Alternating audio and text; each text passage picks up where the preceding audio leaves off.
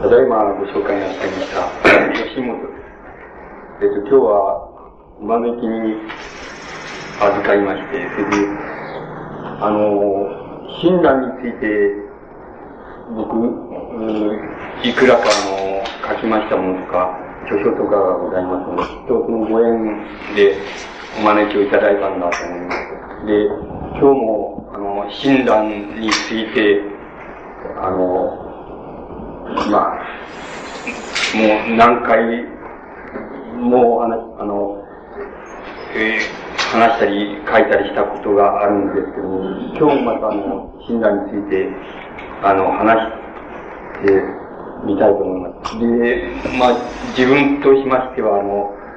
お話、あの、診断について話をする旅ごとに、あの、いくらかずつ、まあ、なんて言いますか、新しい視野みたいなものが、こう、開けてきまして、で、いくらかずつ、うん、あの、ほんの少しですけれども、新しい、あの、ことも、あの、言うことができ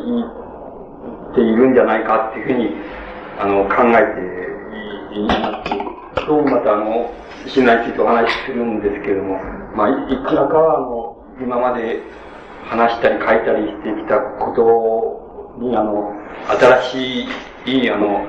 なんて言いますか、見方って言いましょうか、視野っていうものが、あの、付け加えられるんじゃないかっていうふうに、あの自分では思っております。で、あの、これは、あの、自分で思っているだけで、あの、本当にそうかどうかは全くわからないですけれども、あの、今日また、あの、診断について、あの、お話ししてみたいというふうに思います。で、あの、診断の、あの、一番の、あの、大きな著書、あの、協業新書という著書なんですけれども、協業新書の中で、診断が、あの、自分が、あの、生涯のうちにその、3回、あの、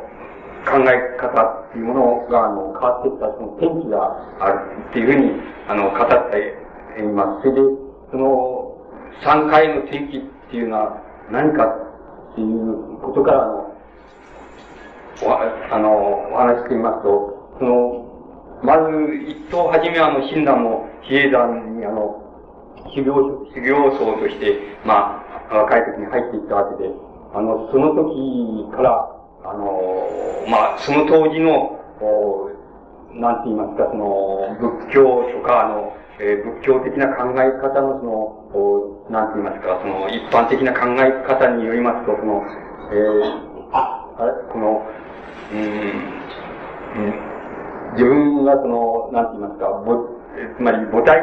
を起こして、その、なんて言いますか、その、思いをその浄、浄土にかけて、あの、その生死、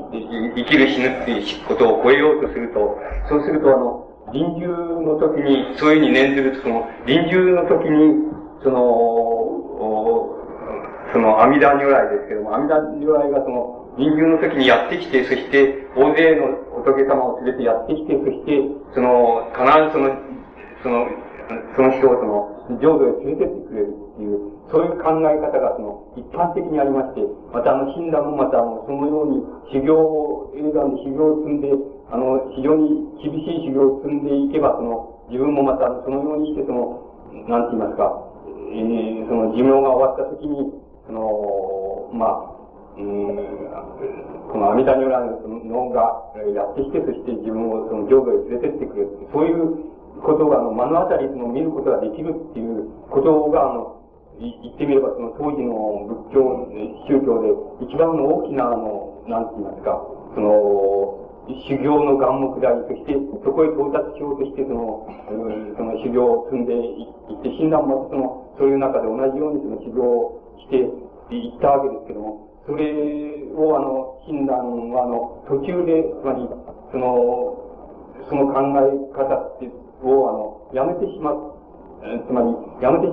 しまったわけです。あの、どうしてかって言いますと、その、あの、そういう修行の仕方によって、つまり、修行し、そして、その、善行を行い、そして、そういうに臨終の時にその、あの、仏がその迎えに来て、そして自分を連れてってくれる。そういうところまで自分もその修行して、あの、突き詰めていくっていうことは、つまるところ、その、なんて言いますか、その、まあ、今の言葉で言いますと、その、自分の心、精神を統一して、そして、あの、ある、あるその精神の、つまり、統一の仕方と、それからある、その、やり方をしますと、その、仏様っていうものの、あの、像をその目の当たりに見ることができるっていう、そういう目の当たりに見ることができる、そういう宗宗教をするっていうことに、本当の意味で、あの、意味があるんだろうかっていうことを、まあ、親鸞が、あの、疑ってたわけです。それで、あの、そこで、親鸞は、の第一の天気が訪れるわけで、その天気を契機にして、その、親鸞は、永山を出てしまいます。そして出てきて、あの、法然のところに、行くわけです。で、法然のところへ、その100日間まで通うってことが、親鸞のその、主要なその眼目になっているわけで、な、なります。それで、法然のところに通うわけです。で、法然のところに通った時の、あの、通い始めた時の親鸞の、なんて言いますか、考え方はどういうふうに変わっていったかと言いますと、これはあの、おなあの、無料儒教で言えばその、阿弥陀如来のその48願って、四十八願っていうのがあるわけですけど、そのうちの20願っていうのに該当、あの、当たるわけですけども、それはどういうことかっていうと、その、えっと、あの、阿弥陀如来のその名を聞いてですね、そして名を聞いて、そしてあの浄土へ行こうというふうに、えー、考えて、つまりそういう心を起こして、そして、あの、たくさんのその苦毒を、積んでいけば、そうすれば、苦毒を積んで、あの、たくさんのいいことをしていきながら、その、様々な仏教的な修行を積んでいけば、あの、必ずその、えっ、ー、と、浄土へ行くことができるんだと。また、そういう、そういう人を必ずその浄土へ連れてってくれるというふうに、あの、阿弥陀如来は誓ったんだっていう、そういう二重願っていうのがございますけど、つまり、あの、たくさんのいいことをし、そしてたくさんの修行を積み、そして徳を積んでいけば、行って、その名号っていうものを着ては、あの、自分はその、浄土へ行けるんだ、あるいは浄土へ連れてってくれるんだっていう、そういう考え方を、まあ、あの、今度は信じて、そして、あの、親鸞は、あの、法然のもとに通うわけです。で、それが、つまり、あの、親鸞のその二番目の、その考え方の変わり目であるわけです。で、もう一度その、もう一度親鸞は最後に、あの、もう一度その考え方を、あの、変えていきます。で、その考え方を変えて、その、最後に、その、到達したところはどういうことかって言いますと、その、えっ、ー、と、何はともあれ、その、その、阿弥陀如来というものを、ものの、その、なんて言いますか、その誓いと言いますか、あの、誓いを、この、何はともあれ信じてですね、そして、その名、えっ、ー、と、名簿をその、十遍でもいいから、その、唱えた人間は必ず、人を必ずその、浄土へ連れてって、連れて行くというふうな、その、えー、この、これは、その、無料授業で言えば、十八願っていうわけですけど、十八番目の願っていうわけですけども、十八番目の願に書かれている、それが一番あの、その最後に信じられるところだっていうことで、あの、診断はその、あらゆる他の、例えば、いい、いい行いをするとか、それから、あの、お経を読んで、その、修行をするとか、それから、徳を、苦毒を積んでいくとか、そういうあらゆる考え方を全部、あの、最後にあの、捨ててしまいます。そして、ただあの、名号を唱え、もう、こう、心からその、つまり、あの、阿弥陀如来のその本願、その十八願の本願っていうものを信じて、そして名号を唱えるっていうこと、それ以外にもう何もいらないし、何もすることはないんだっていうことで、あの、ところに最後にあの、親鸞をあの、到達していくわけです。で、最後にはその十八願というものが、ものの、その、心の底から信仰して、それで信じて、そして名号を唱えることによって、人間は必ずその、あの、必ずその浄土へその、連れてってくれるという、それだけのことを、その、だけをあの、信ずるっていうところに、親鸞自身はその、最後にはその、到達していってしまったわけです。で、あの、その、これは、あの、いわゆるその、浄土教の方で言えば、その、親鸞のその三眼転入っていう、その三つの、その、あの、なんて言いますか、転換の仕方を生涯にしたっていうことなんですけども、三眼転入っていうふうに言われているもんで、親鸞が最後にその到達した、あの、起点、あの、ところは、あの、あらゆる修行もいらないし、あらゆるその、いい行いをすることも別にいらないと、あらゆる徳を積むこともいらないと。ただ、あの、その名号を唱える、つまり、阿弥陀如来の名簿を唱えるっていうことだけでいいんだ。そそれでいいと。そしたら必ずその人間を、その、必ずその、は、必ず浄土に、その、あの、行くことができるんだっていう。最後に、親鸞はその、非常に簡単といえば簡単ななんですけども、そういうところに、あの、到達していくわけです。で、その、その、なんて言いますか、その、三、それを、まあ、三眼転入っていうわけですけども、その三眼転入っていうことは、結局、どういうことかっていうことが、あの、非常に大きなあの問題になります。つまり、あの、現在考えて、それはどういうことなんだ、どういう意味を持ってんだ？っていうことが、あの、大変大きな、あの、転換、あの、意味、あの、意味になります。して、あの、よく考えますと、これは当時の、あの、当時の、つまり仏教の、あの、お坊さんの常識からいきましても、あるいは現在の常識から言ってもそうかもしれないんですけども、親鸞が、あだんだんとその自分をその、なんて言いますか、その、つまり、修行を積むことからも、お経を読むことからも、全部自分を、それをやめていってしまって、ただ、名簿を唱えることだけだっていうふうに、い、あの、行くわけです。で、また、あらゆるどんな、あの、戒律って言いますか、その、い、まあ、仏教でいうその戒めですけども、つまりお魚を食っちゃいけないとか、肉を食っちゃいけないとか、まあ、様々な戒めがあるわけですけども、その戒めも一切いらないって、一切やめ、やめてしまうわけです。で、あの、ただその名簿を唱えるっていうことだけに、親鸞は最後に到達していくわけですけども、それは当時のおあの、仏教の常識からいきましても、あるいは今の仏教の常識からいきましても、それはどういうことかって言いますと、少なくとも見かけ上からいけば、あの坊さんはダメになったっていうことに、あの坊さんはもう修行もしなくなったし、お経も読まなくなっちゃった。つまり、外から見ますと、全くあの、なんて言いますか、お坊さんとして、つまり僧侶として堕落していってしまった。つまりダメな坊さんになっていってしまったっていうふうにしか、あの、見えないわけです。それで、あの、事実またそういうような言われ方もしているわけですけども、あの、親鸞が辿っていった道っていうのは、あの、そういうふうに考えていきますと、もうあらゆるその、なんていうか、お坊さんがやるべきことを、その修行もしないし、また学問もしない、それから、えっ、ー、と、もう、あの、お経も読まないと、それから戒律も守らない。つまり、あらゆることをしない。結局、その、念仏だけを唱えるということですから、それはもう、外側から見るともう、つまりお坊さんとしても全くお坊さんのその、なんて言いますか、その常識が全く外れていくことを意味したわけです。で、また見かけ上から見ますと、一番その怠け者のそのお坊さんっていう風に、だんだんなっていく、いったわけです。で、ところで、そういうふうに見かけ、一番大切なことは、その見かけ上から見ますと、お坊さんとして一番ダメな人間になっていくっていう、その見かけ上からそうなっていく、そういう診断の考え方の転換の中に、あの、実はその、あの、なんて言いますか、心の問題と言いますか、言いましょうか、精神の問題からいきましても、それから仏教っていうものの教えの問題、つまり、あの、教えの問題からいきましても、その、非常に、あの、重要な、なんて言いますか、あの、転換の仕方が、あの、その中に含まれているわけです。それで、しかし、その含まれている転換の仕方っていうのは、外側からは決して見えない、その転換の仕方です。で、外側からはもう本当に堕落したお坊さんであり、その、お坊さんとし、もう、お坊さんとしてはもう、えー、お坊さんとしての資格もないというふうな形に、あの、自分自身をその、連れていく、引っ張っていくわけです。それで、あの、その過程が診断の三眼転入っていう、あの、過程に、あの、当たるわけです。その過程を、その、例えばその今の言葉でい、あの、今の言葉で、その、いろいろその考えてみますと、その一つはその、あの、なんて言いますか、人間があの、えっ、ー、と、想像力とか、それから、あの、心を統一して、それで、あの、頭の中で思い浮かべることによって、その、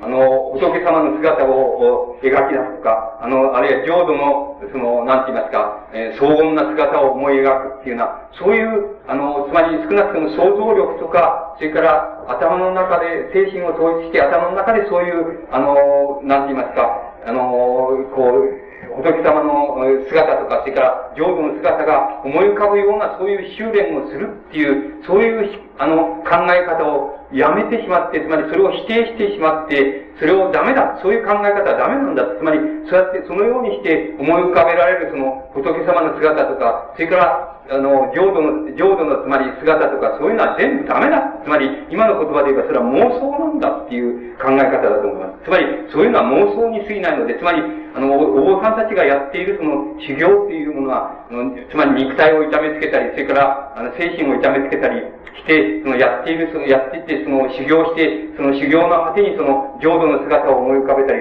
仏様の姿がちゃんとこの目の前に思い浮かぶように、そういうふうに修行して、そういうふうになるっていうことは、本当は何年にもないんだっていうことが、あの、非常に重要な考え方として、診断の中にあったっていうことがわかります。そして、それ、それに比べれば、あの、何がそれじゃいいのかって言った場合に、診断は、あの、結局はその、今の言葉で言いますと、言葉がいいって言ってると思います。つまり、言葉がいいんだと。つまり、あの、その、あれで言えばその、表明念仏ですけども、つまり、名簿を唱えるっていうことですけども、つまり、名簿を唱えるっていうことの中に、すべてが含まれるわけで、あの、その、また名簿を一生涯のうちに10遍でも唱えた人間っていうのは必ず浄土へ行けるっていう、そういう、すでにそういうその、えー、仏様のその、なんて言いますか、阿弥陀如来のその、なんて言いますか、誓いがある以上は、それを信用、その誓いを信ずる限りは、必ず10遍でも名号を唱えれば、その、もう浄土へ行けるんだっていう、そういう考え方に転換した、あの、変わっていくわけですけども、そのことは言ってみれば、その、言葉、あの、信じられるのは言葉だけじゃないか。つまり、言葉で何か言うことっていうことだけ、あの、言葉でまあ、名を唱えることっていう、それだけが信じられるので、あらゆる修行も信じられないし、あの、お経を読んでその、勤めることも信じられないし、またいわゆる、あの、いい行いをするっていうことも全部信じられない。そういうことをすれば、浄土へ行けるっていうのは、そんなことは全く信じられないと。それで、ただ信じられるのは、つまり、言葉だ。あの、言葉で、10分でもいいから、その、念仏を唱えるってこと、それだけはとにかく信じられるって。なぜならばそれが、いわば、あの、仏のその48番、8願の中のその18番目のその願目にそれが明瞭に記されてあり、そしてそれ、それ記されていることが、あの、真実である限り必ずそういう、それで、それで、あの、浄土行くことができるんだっていう、そういう考え方に親鸞が、あの、転、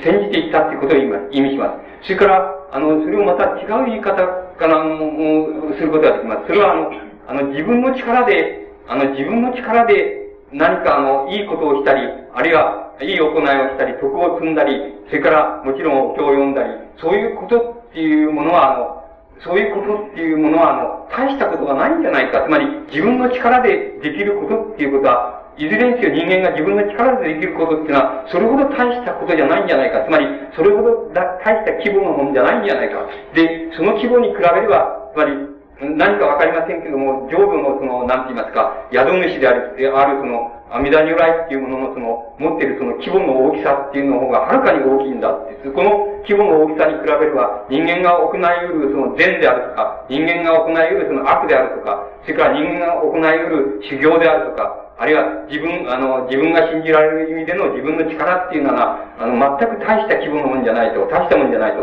だから、あの、こういうものはあんまりあの、その、信じない方がいいんじゃないか。で、信じない方がいいんじゃないかと。そして、もっと何かわかりませんけれども、その、えー、その、浄土の宿主であるが言うところの善とか悪とか、慈悲とか、そういうことのその大きな希望に、希望を、あの、信じたらいいのだって、それを信じている限りは、あの、小さな、あの、善であるとか、小さな悪であるとか、に、人間が行いうるその、あの、自力で行いうるその、様々なその、いいこと、いいこととか、修行とか、あの、そういうことは、あの、そんなに大きな問題、問題じゃない、あるいは大きな規模のものじゃないっていう考え方を、つまり、これは自力っていうこと、人間の自力、自力でできることっていうことに、ある一つの見切りのつけ方をするって言いましょうか。それを放棄するって言いましょうか。その見切りをつけたっていうことを意味していると思います。そして、全くその、何かわかりませんけれども、つまり、これは一応その仏教の概念で言えば、その、浄土っていう、浄土の、まあ一種の宿主なんですけど、浄土の宿主が人間に対して持っているその慈悲とか、あの、また大きな規模の善とか、大きな規模の悪とか、そういうものの方、ものに一切を任せようじゃないかと。つまり、それに任せようじゃないかと。それで、あの、小さな意味での人間の善とか悪とかっていうことは、あの、それほどのそれほど大きな意味を持たないっていうことをよく、あの、分かって、そして全部任せることにしようじゃないかっていう、あの、考え方に、あの、診断が変わっていったっていうことは、あの、意味していると思います。あの、こういうあの、考え方っていうものは、あの、どう言いましょうか、絶えず、つまり、えー、皆さんがお聞きになればわかるように、絶えず、つまり、あそんなこと言ったら、それはつまり、なんて言いましょうか、その、詭弁じゃないのか、あるいは、怠けるための口実じゃないのか、あるいは、いいことをしたくない、善行を行うこと、いい行いをしたくないためのその、言い訳じゃないかっていうのは、あの、絶えずそういう、なんて言いますか、その、外からのその、そういう、つまり、その、なんていうか、目とか、そういうその、まあ、外からの批判とか、そういうものを絶えずその、いつでも呼び起こす考え方なわけです。つまり、言ってみれば、念仏さえ、極端に言えば念仏さえ唱えていれば、あんまりいいこともすることもないし、その、えー、その人のために何かやってやることもないし、その、うん、また修行して自分を高めようなんていうふうにあんまり考えなくてもいいんだっていう考え方に言ってみれば、あの、こう、なっていきますから、これは外から見ると怠け者の口実じゃないか、あるいはその悪いことばっかりしてる奴が、奴の口実じゃないかとか、絶えずそういう意味合いのその批判って言いましょうかね、絶えずそのことをいつでもその呼び起こす考え方であるわけなんです。で、もちろんあの当時でも、あの、当時で、例えば、その、おあの、天台宗の最も、あの、最も偉い坊さんだって言われている、その、ゲラス上人っていう坊さんがいるわけですけど、そのゲラス上人、まあ、両家って言うんですけども、ゲラス上人が、すぐに、例えば、そういう考え方で、あの、宗派を開いた、まあ、法然上人ですけども、法然の書いたもの、ものを、あの、いあの書いたこの考え方を、あの、すぐにその、なんて言いますか、あの、批判しています。それはあの、え幸福、幸福寺僧正っていうあの、文章の中に、あの、ありますけども、つまり幸福寺の一番偉い坊、下脱上人っていうのは一番偉い坊さんだったわけですけど、それが、あの、法然の書いた、あの、戦略本願念仏集っていうものに、あの、批判を加えて、そして、その、それをまあ、朝廷に、その、差し出すっていうようなことを、あの、しています。で、その、批判を加えた、その、ものを読みますと、どういうことが書かれているかって言いますと、今言いましたように、つまり、こう、あの、途方もないことを、その、法年とその弟子たちが言い出したもんで、もんだから、つまり、あの、各所で、あの、もう、もう念仏のほか何もやることはないっていうことを言い出すものが、もうたくさん出てきて、それでこれはもう、仏教のその、もう、おしまいだって、仏教も、仏教もこんなことを言う奴が、あの、いっぱい出てきたのはもう、仏教もおしまいなんだっていうような言い方をしているところがあります。で、あの、してる、つまり、いくつかのその、なんかあの、うん、悪い点を挙げて、その、批判してるわけですけども、その、たくさんの批判っていうものはともかくして、その中であの、非常に今考えてもその、当たっていくって言いましょうか、あの、当たっている批判っていうのもあります。で、当たっている批判っていうのはどういうことかっていうと、今申し上げましたところに、あの、集約されるわけですけども、あの、つまり、法然とその、で弟子たちっていうものは、あの、念仏を、念仏を唱えれば、あの、いいという、念仏を唱えるだけでいいというふうに言っていると。しかし、あの、その、法然や、あの、その弟子たち診断などが、その言っているその念仏っていうものは、本当の意味の念仏ではないって言ってるわけです。つまり、それは、あの、本当の意味の念仏っていうのは、まず、あの、心の、人間の心の中に一種の念ずる心、母体気みたいな念ずる心があって、それが言葉になって、その、現れるっていう、それ、現れて、それが、あの、名簿を唱えるっていうのは、あるいは、念仏証明をするっていうようなことになって現れるのであると。またその、だからその大元は、つまり人間、その、それぞれの心の中にその大元があって、そして大元にその念ずる心とか、あるいはお大心とか、自死心とか、そういうものが人間の心の中にあって、それでそれが外に現れて初めて念仏の証明の言葉になるんだと。ところが、あの、あの、法然とか、親鸞とか、法然の弟子たちが言ってることはそうじゃないじゃないか。つまり、あの人たちが念仏と言ってるのは、ね、念仏じゃなくて、ただ、言葉で名号を唱えればいいと言ってるだけじゃないかと。つまり、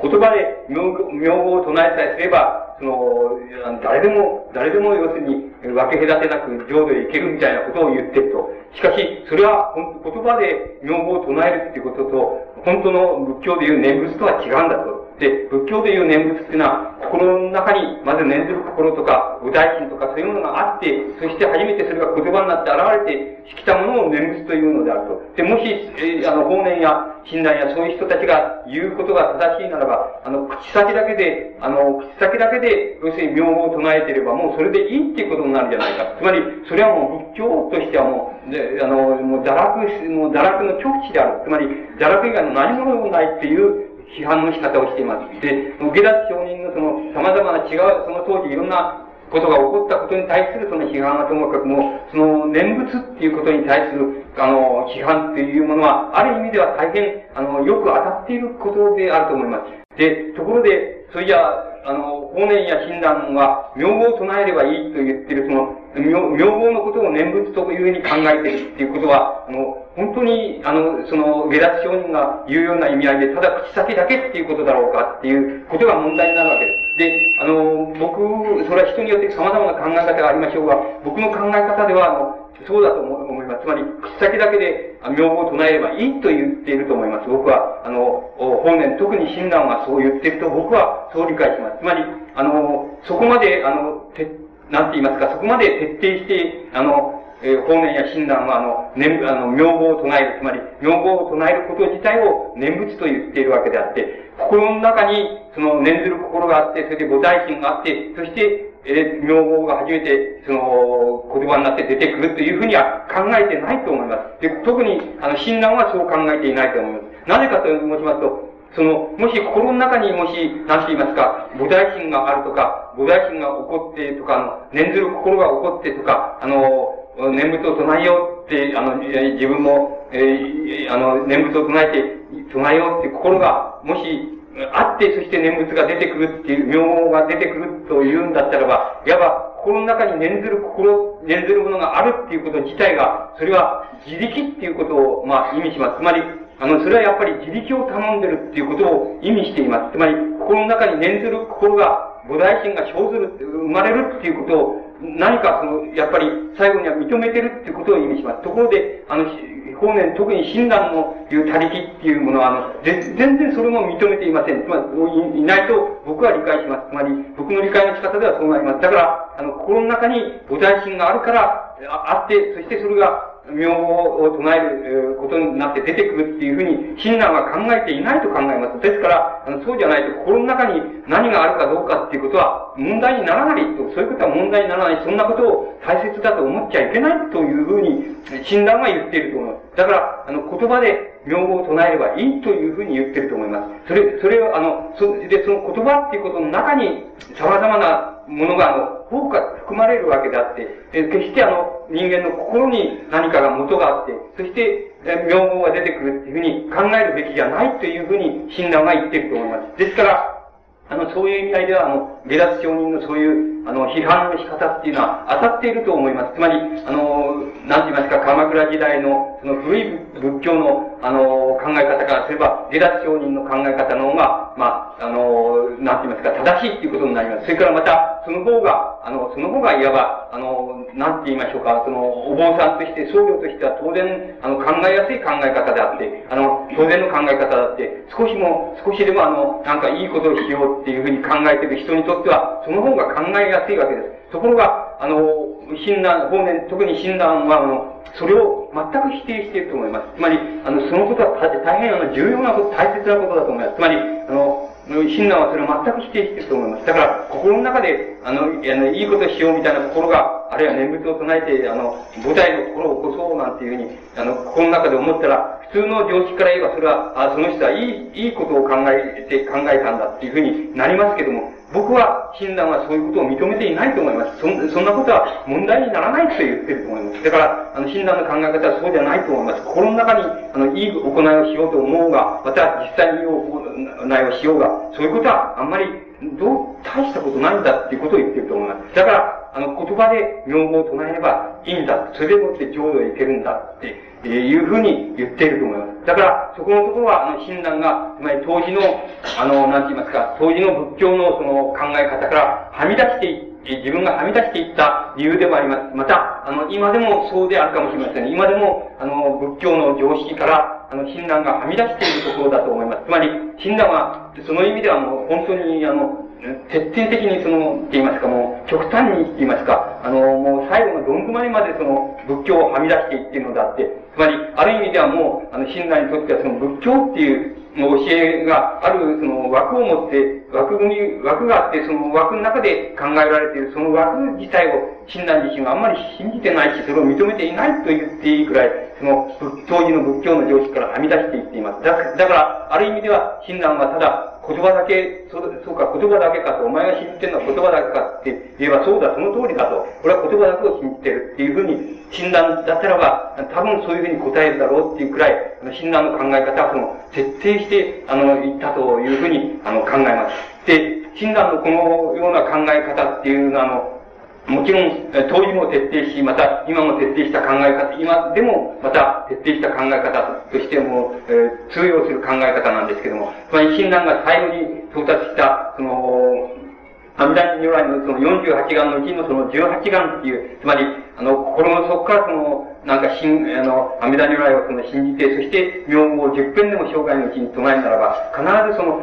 その、なんて言いますか、しつまり、症状の位に、の、つく、そして症状の位につけば、それは必ず浄土へ行けるんだっていう、そういうふうに、それを、もう、それはもう確実なんであって、その、そういう考え方自体に、あの、親鸞が、この最後に、その18願のところに到達するわけです。親鸞自身が、あの、協業新潮の中では、その、南市往生っていうふうに、そのことを言っていますけども、今、最後には自分はその、最後に、南市往生っていうところに自分はとうとう、あの、到達したんだっていうふうに、到達することができましたっていうことを、あの、協業新潮の中に言っていますけども、それはその、第18願っていうものに、自分は一切を、その、なんて言いますか、帰依するっていう考え方に、あの、こう、帰着していくと思います。と、この、第18願っていうものなんですけども、この第18願っていうものがどういうものなのか、あるいはこれを、その、どういうふうに受け取ったらいいのか、あるいはこれは、あの、どうしたら、この18眼っていうものを、信ずるっていうところにどうしたらいけるのかっていうのは、そういう問題っていうのが、あの、親鸞の、例えば、その、なんて言いますか、その思想にとって一番最後の問題であるわけなんです。で、あの、親鸞がこの18願っていうものを、あの、どういうふうに受け止めたか、あるいは、それをどういうふうに、これ、これを信じ、どういうふうにこれを信じたらいいのか、あるいは、どうすればこういうのは、これが信じられるのか、つまり、名号さえ唱えれば、生涯のうちにその、10分でも備えれば、その、その、浄土行けるっていう、こういうのはどうし、どうやったらこんなことを信ずることができるんだっていうような、そういう問題についてのその、巡ってのその診断の考え方っていうのがあるわけだ。その考え方が、例えば診断を、診断のその最後の、まあ、なんて言いますか、あの最後に到達したその大きな思想であるわけです。で、この18願というもののその理解の仕方っていうのを巡りまして、その、親鸞がその、どういうふうにそれを考えていったかっていうことを、まあ、申し上げてみたいんですけど、これは、例えば、あの、一番、まあ、わかりやすいのは、あの、え親鸞の、まあ、師匠であるその方面ですね。方面承認っていう、方面とその親鸞とか、その、例えば18願に対して、どういう考え方のその、なんて言いますか、あの、違い言いましょうか、その考え方、その、この、ニュアンスの違いと言いましょうか、そういう、ニュアンスの違いをしているかっていうことを、あの、比較してみますと、一番わかりやすいと思いますので、それをちょっと比較してみます、しみます。それで、あの、方面承認のその、えー、法然のその第18願に対するその理解の仕方っていうのは、あの、戦略、本願念仏集っていう、あの、法然の、えー、まあ、えー、一番のその、えー、著書ですけど、もちろん、あの、法然、あの、お弟子さんたちが、あの、なんて言いますか、法然の、なんて言いつけでその書きまして、それで、あの、法然がそれを最終的にその、なんて言いますか、自分が取りまとめたっていう、えー、著書なんですけども、まあ、法然の一番のその、あるいはあの、主な著書なんですけども、その中にあの、えっ、ー、と、18願に対するその法然の考え方、あるいは浄土教、あの日本、日本における日本の浄土教の一般的な考え方と言ってもいいわけですけども、法然の考え方が、あの、その、書かれています。で、あの、法然の考え方っていうな考え方、あの、二つ考え、二つに分けて、法然があの言っています。それは、あの、一つは、その、あの、念仏と念仏を唱えることと、その、それ以外の、あの、修行ですね。それ以外の仏教の修行と、どちらが勝ってるか、どちらが劣ってるかっていうところからの比較っていうことが一つあるというふうに法然は言っています。そうすると、あの、念仏の方が、それ以外のその、諸々のその、仏教上のその修行とか、その、教えとか、そういうものに、あの、優れているっていうふうに言ってます。あの、どうしてかっていうと、その、名号っていうものの中には、その、例えばその、名号っていうのは、その、えっ、ー、と、浄土のその、宿主であるその、弥陀のその、なんて言いますか、その、名前をただ唱えるっていうことだけなわけですけども、その、ミダの名前っていうこと、名前っていうこと、つまり名号ですけども、名号っていうことの中には、あの、ミダの、なんて言いますか、徳とか、それから、うん、救いとか、それから、もちろん、巧妙とか、それから、教えとか、そういうものが、ものが、あの、一切が、その中に含まれていると。だから、あの、名号を唱えることが、優れたもの、あの、ものであって、それで、名号を唱えること以外の仏教の様々な修行っていうようなものは、それに比べれば、あの、それに比べればまた劣ったもんだと。つまり、それは主なもんじゃないと。やっぱりあの、念仏を、名を唱えるっていうことが最も優れたもんであり、それからその、その世の修行、それ以下の、以外の修行っていうようなものは、あの、それに比べれば、あの、なんて言いますか、あの、優れたもんじゃないというふうに言うことができるということを言っています。それから、もう一つ、あの、法然がその、あの、なぜその18眼のその名号を唱えれば浄土へ行けるっていう、あの、浄土へちゃんとその摂取するって言いましょうか。そういう、えー、その18眼が、あの、なぜ、その優れているか、また18眼にのっとってその、あの、名号を唱えることがなぜ優れているかっていう、もう一つの、その、あの、な、比べ方があると。そういうふうに言ってます。で、もう一つの比べ方っていうのは何かって言いますと、それは、あの、難しさ、優しさっていうことだっていうふうに言っています。つまり、念仏名号っていうのは、ものは、あの、唱えやすいっていうことを言っています。唱えやすいんだと。で、その他のその、諸々の修行っていうものは、あの、なかなか困難、難しいんだと。で、その、諸々の難しい修行に比べれば、あの、念仏は、例えば、唱えやすいし、あの、行いやすいんだと。で、そこが、あの、優れているっていうふうに言っています。で、あの、法然はここで、あの、つまり難しい優しいっていう、あの、言葉で、まあ、言ってるわけですけども、それはもっと様々な意味合いを含んでいます。それは一種のその、なんて言いましょうか、その、あの、差別論っていう、差別論っていうことを含んでいると思います。で、あの、本年のその、ついじゃその、難しさ、優しさっていうことに、を、あの、こう、分けていきまして、本年がいくつか挙げていくわけです。それは一つはその、あの、貧しさっていうこととその、飛んでいるか、金持ちっていうことですけども、飛んでいるっていうことの違いっていうことが、あの、念仏を唱えることの、ことの行いの中では、あの、それがあの、なんて言いますその差別っていうのがなくすことができるんだっていうことを言っています。だから優れているんだっていうことも一つに挙げています。つまり、あの、例えば、その、ま、例えば、あの、飛んでる人、つまりお金持ちの人は、あの、例えば、あの、仏像を作って、その、それを寄進したり、あるいは塔を建ててそれを寄付したりっていうようなことが、ことをして、それで、その、えー、浄土、浄土へ行けるためのその、なんて言いますか、ご利益に預かるっていうことができるだろうと。しかし、貧しい人は、あの、仏像を、あの、作って、それをお寺に寄付するとか、あの、なんて言いますか、お、音を立てて、それでお寺に寄付するっていうようなことはできないだろうと。そうしたらば、あの、おとあのもし、あの、お仏様のその仏像を作って、それを拝んだり、それから塔を建ててそれを拝んだりっていうことの方が、あの、浄土へ行きやすいっていうならば、あの、浄土へ行きやすいっていうならば、それじゃお金を持ってる人、飛んでる人の方が、あの、浄土へ行きやすいっていうことになってしまうんじゃないかと。だから、あの、えだから、例えば、そうしたらば、つまり貧しい人は浄土に行きにくく、それで飛んでる人は行きやすいっていうことになってしまうんじゃないかと。そういうふうに言っています。ところが、あの、念仏名号っていうものは、これは貧しい、貧しくない、あれ飛んでるっていうことに関わらず、誰でもが平等にそれは唱えることができ、でき唱えた限りでは、それが、あの、18眼によって、その、必ずその、えー、浄土へ行くことができるっていう、できるのであるから、だから、念仏の方がいいんだっていうふうな言い方をしています。それから、もう一つ、まあ、いくつか挙げています。で、ま、もまだあります。まだ、あの、この一種の差別論っていう、差別論があります。それは、もし、いや、知恵が優れている人間、あるいは知識がある人間が、人間の方が、あの、おあの、浄土へ行きやすい、行きやすいっていうならば、あの、知恵がない人間っていうのはいけないっていうことになるじゃないかと。それで、ところが、あの、名号っていうものは、そうすると、あの、知恵がある人だけが、あの、浄土に近づきやすいとか、あの、え、仏に近づきやすいとかって言うんだったらば、あの、知恵のある人だけが、その、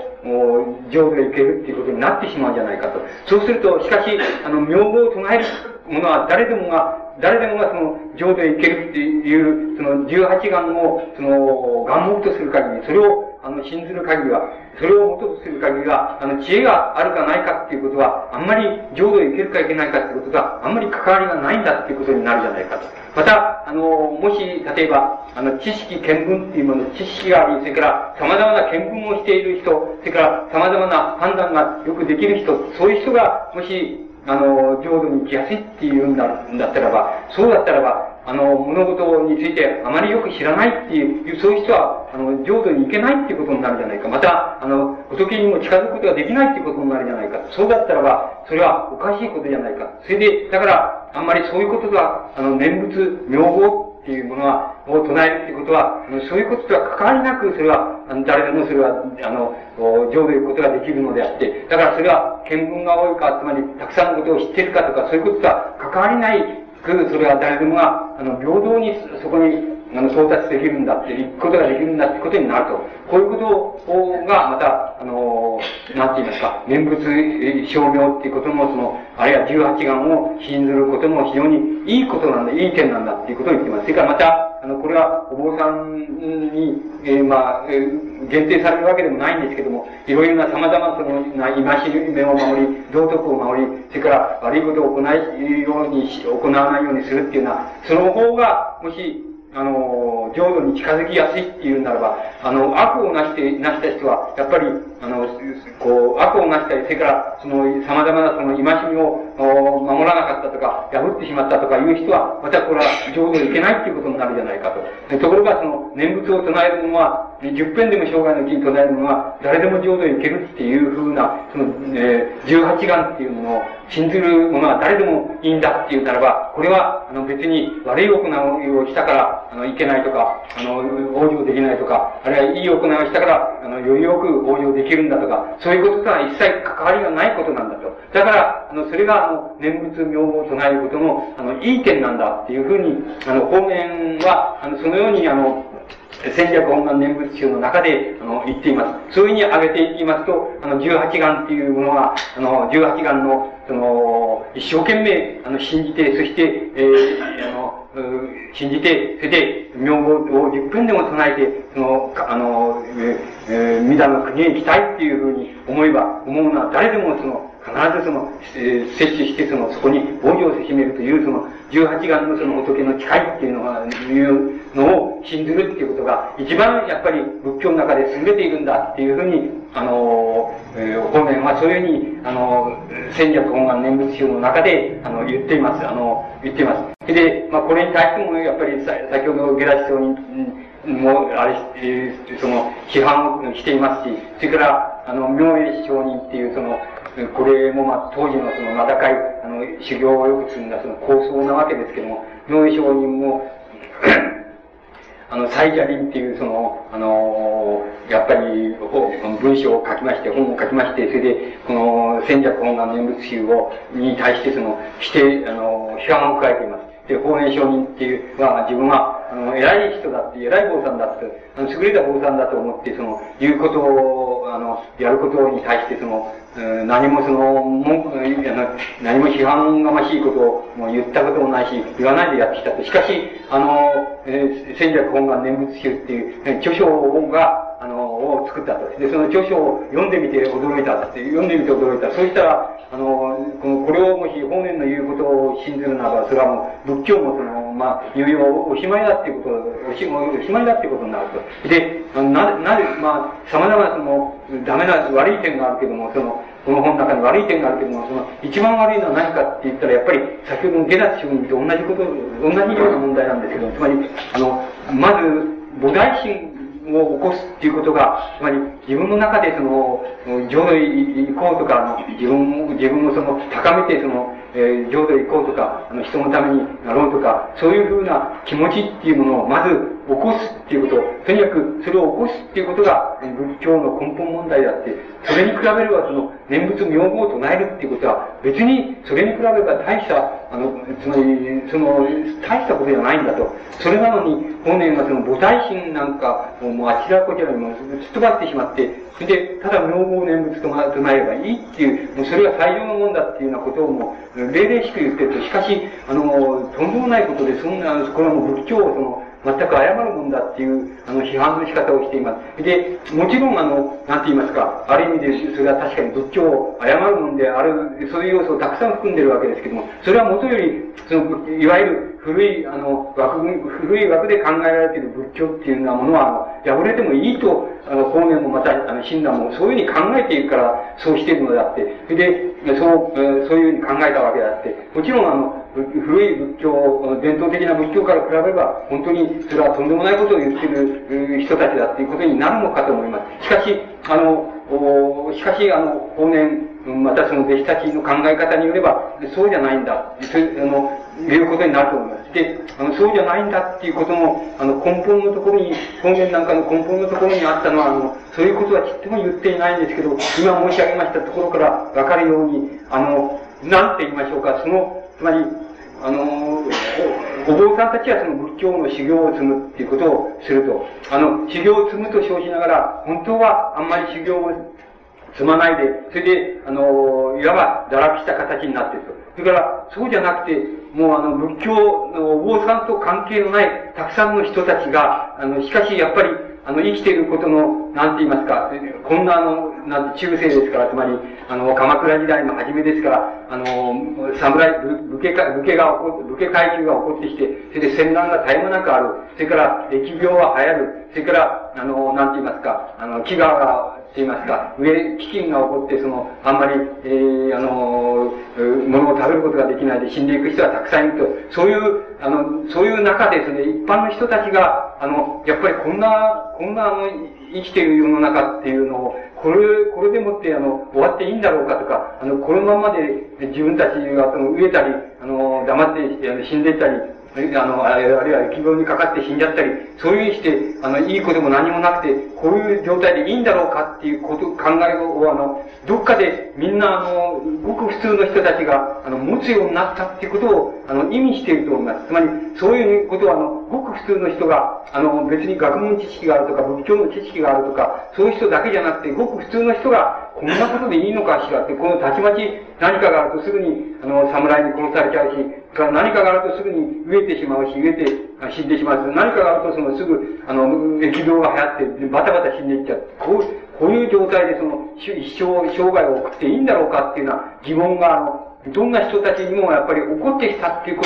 とが、あの、もう、その時代の、時代の、なんて言いますか、その背景としてあったっていうふうに思います。つまり、その背景としてあった、そういう、えー、ごく普通の人たちのそういうなんて言いますか、えー、悩みと言いましょうか、つまり疑いと言いましょうか、その生きていることに対する疑いとか、あの、そういうものに対してどう答えたらいいかっていう問題が、あの、たくさんあったんだと思います。その、どうそれに答え、仏教はどういうふうにそれに対して答えていったらいいのかっていう問題に対して、対して、例えば、法年や、あの、診断っていうものは、あの、診断は、それに対して、何とかして答えようっていうふうに考えていったんだと思います。つまり、そこだけが、例えば当時の偉い坊さんであるその、下脱上人とか、明恵上人とか、あの、名高い構想ですけども、そういう人たちとどこが違うかっていうと、多分、そこだけが違うと思います。つまり違ってたと思います。で、明恵上人も下脱上人も、あの、その、一般のごく普通の人たちが、どうもこんな生きがたいっていうところに、あの、あの、現世に生きているっていうことにどんな意味があるんだろうかみたいなことに悩み始めたっていうことに対しては、あの、直接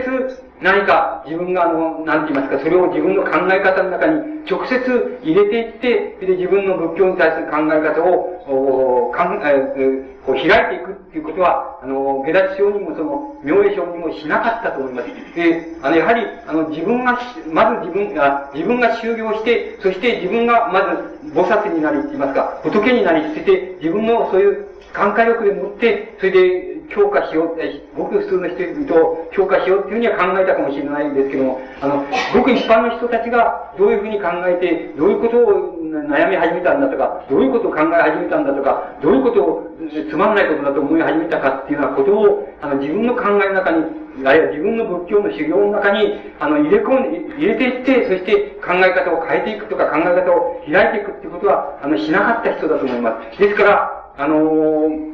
その、明書にも、その下脱書にも、まあ、書かれたものを読めばわかりますけども、あの、大変優れた坊さんだっていうこともわかりますし、大変、あの、優秀な坊さんで、また修行も積んだ坊さんだっていうこともわかるのですけども、何が、法年、あるいは親鸞と何が違うかと言いますと、今の、そこのところが違うと思います。つまり、あの、自分、自分以外のものの影って言いましょうか、自分以外のものの影、あるいは、あの、何も、つまり何も考えないとか、あの、何も仏教についても考えない、何も学問とか、えー、この知識についても考えない。あの、そうやって、あの、とにかく、生まれ、そして、その、その、なんて言いますか、その、うあの、家を持ち、そして子供を持ち、そして、その、置いて、それで死んでいくっていう、そういうごく普通の人たちが、の影が何を考えているか、それが何を考えているかっていうことを、それを考えたか考えないか、それを自分の仏教の、なんて言いますか、あの、こう教えていますでしょうか。思想の中にそれを考えてくり、こう、繰り入れて考えることができたかできなかったかっていうことだけが、やっぱり、あの、法然と、あの、法然あるいは親鸞と、それから他の当時の、あの、優れたあの、坊さん。との、あの、ゆ、まあ、なんて言いますか、唯一の違いだと思います。そその他のことでは、さして違わなかったと思います。つまり、法然もそういう意味でも、そういう意味では、あの、秀才ですし、つまり、当時で言いますと、つまり、秀才の坊さんですし、また、親鸞は、ちょっと、秀才ではないのですけども、ちょっと天才的なお坊さん、あの、お坊さんですし、まあ、優れた人には違いないんですけれども、違いない、いずれも優れた坊さんには違いないんですけども、ただ、要するに、そういうところが違うと思います。つまり、あの、何も、何も別に物事を考えないような人でも、考えざるを得なくなっている、そういう、あの、現、社会のそのあり方ですね、当時の、あの、まあ、戦争、国内の戦争です。つまり、武武侍たちの戦乱ですね、それから、あの、疫病とか、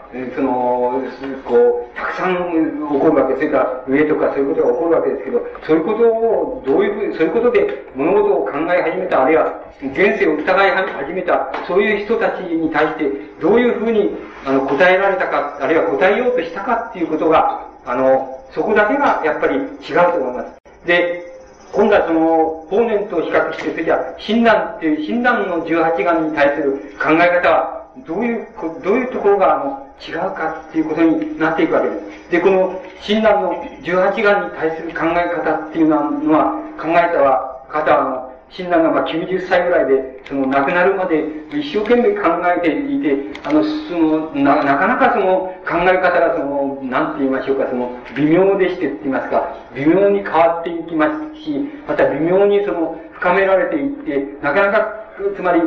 あの、今の言葉でうまくこれを言うことが難しいんですけれども、しかし、あの、いくつかの、こう、いくつかのことを挙げながらいきますと、もしかするとその、うまく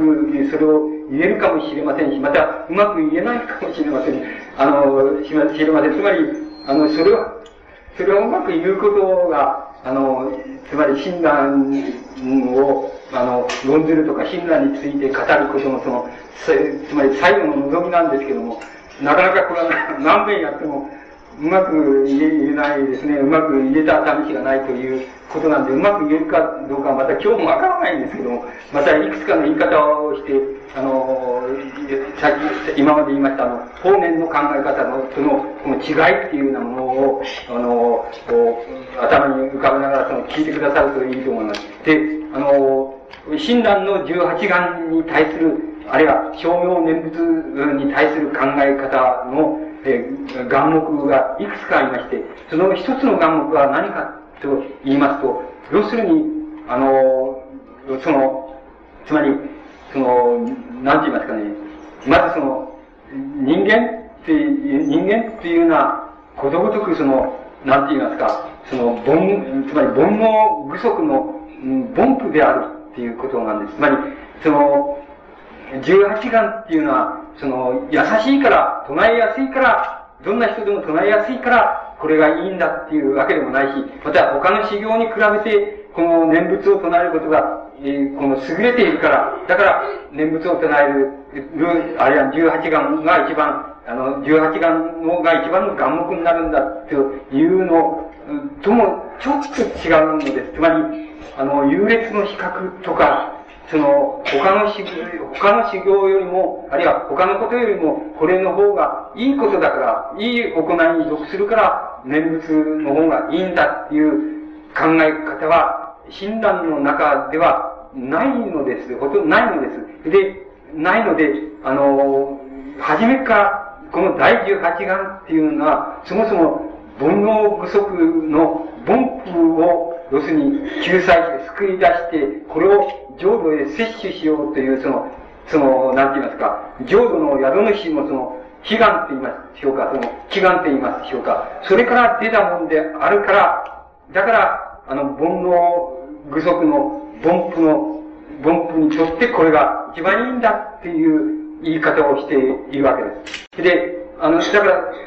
ほとんど同じような言い方のように、法然の言い方と親鸞の言い方はほとんど同じのように見えるかもしれませんし、また信じていることは同じ18願を願目としているわけですから、同じように見えるかもしれませんけれども、何が違うかっていうと、今のところでは、今申し上げましたところでは、何か物事を、つまり、比較してこっちが優れているっていう言い方は、ほとんど親鸞の中ではないということなんです。あの、ほとんどそれが吹っ切られちゃっているっていうことなんです。で、だから、もともと、え、あの、そうだということなんです。ところで、だから、だから、今度はもっと、もそれを極端に、もう、もうもっと極端にな言い方で、あの、親鸞は言っていますけれども、要するに、今度は逆に、いいことをしようと思ったり、それからいいことをしようと思って、勤めたり、それから、あの、修行をしようと思って、あの、勤めたりした人間は、した人間は、要するに、する人間は、あの、本当の浄土には行けないって言っています。つまり、そういう人たちが行けるところは、あの、本当の浄土、つまり、法土って言いますけどね、その法土ではなくてね、けどだって言って、化けるっていう意味、あの、土ですけどね、それはけどにしか行けないって言っています。つまり、あの、自分の力で要するに自分の力でいい行いをしよう、しようとか、自分の力で、あの、修行をしようとか、そういうふうに考えた、考えて、そうする人たちは、あの、本当の浄土には行けなくて、けどにしか行けないっていうふうに言っています。つまり、けどに行けるだけ、そういう人たちが行けるところは、けどであるっていう、つまり、けどにひとたび行って、そして、なおその上で努めなければ、本当の浄土には行けないっていうふうに言っています。で、こういうふうに言えば、相当、法然の言い方と相当、その、違うっていうことがお分かりいただけると思います。つまり、あの、法然の場合には少なくとも、あの、念仏の方が優れているから、あるいは唱えやすいから、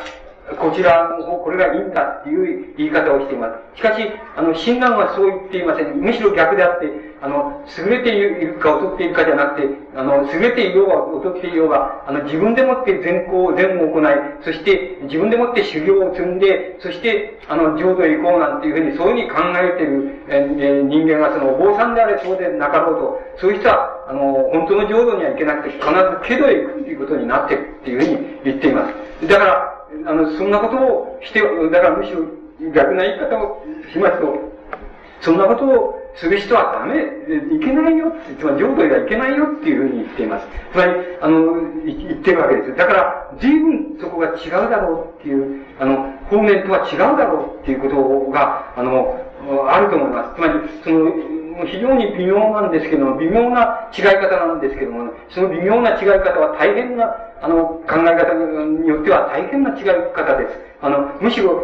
あの、いい、あの、言えば言ってみれば、あの、俗っぽく言ってみれば、あの、いいことしたやつ、いいことしたやつは、もう、あの、上手いけないとこういうふうに言ってるのと同じことです。つまり、だから、いくらいいのをして、いくらちい言い方をしても、どうしても、あの、親鸞が言ったようようにはならないのですよ。つまり、つまりどう言ったらいいんでしょうかね。あれ、これはね、一種の、つまり、なんて言ったらいいんでしょう。この、あのつまりね、で理屈、あの、言葉理屈じゃない、理屈っていうか、そういうこの言葉で説明、要するに説明じゃないんですよね。説明じゃないもんもんだから、つまり、それを、その理解することはできる、できるんですけどね、それを、こうなんだっていうふうに、今度は、